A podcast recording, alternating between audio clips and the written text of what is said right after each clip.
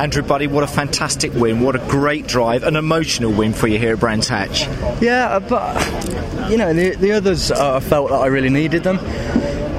This I kind of knew we'd. I had a feeling we'd. excuse me, we'd win a race this weekend. So and, and starting where we were, but I hadn't ca- accounted for Colin coming so strong on the soft tyres. but great result. 1 great, 2 for, great for West defend and fair racing at the end after a great start by yourself.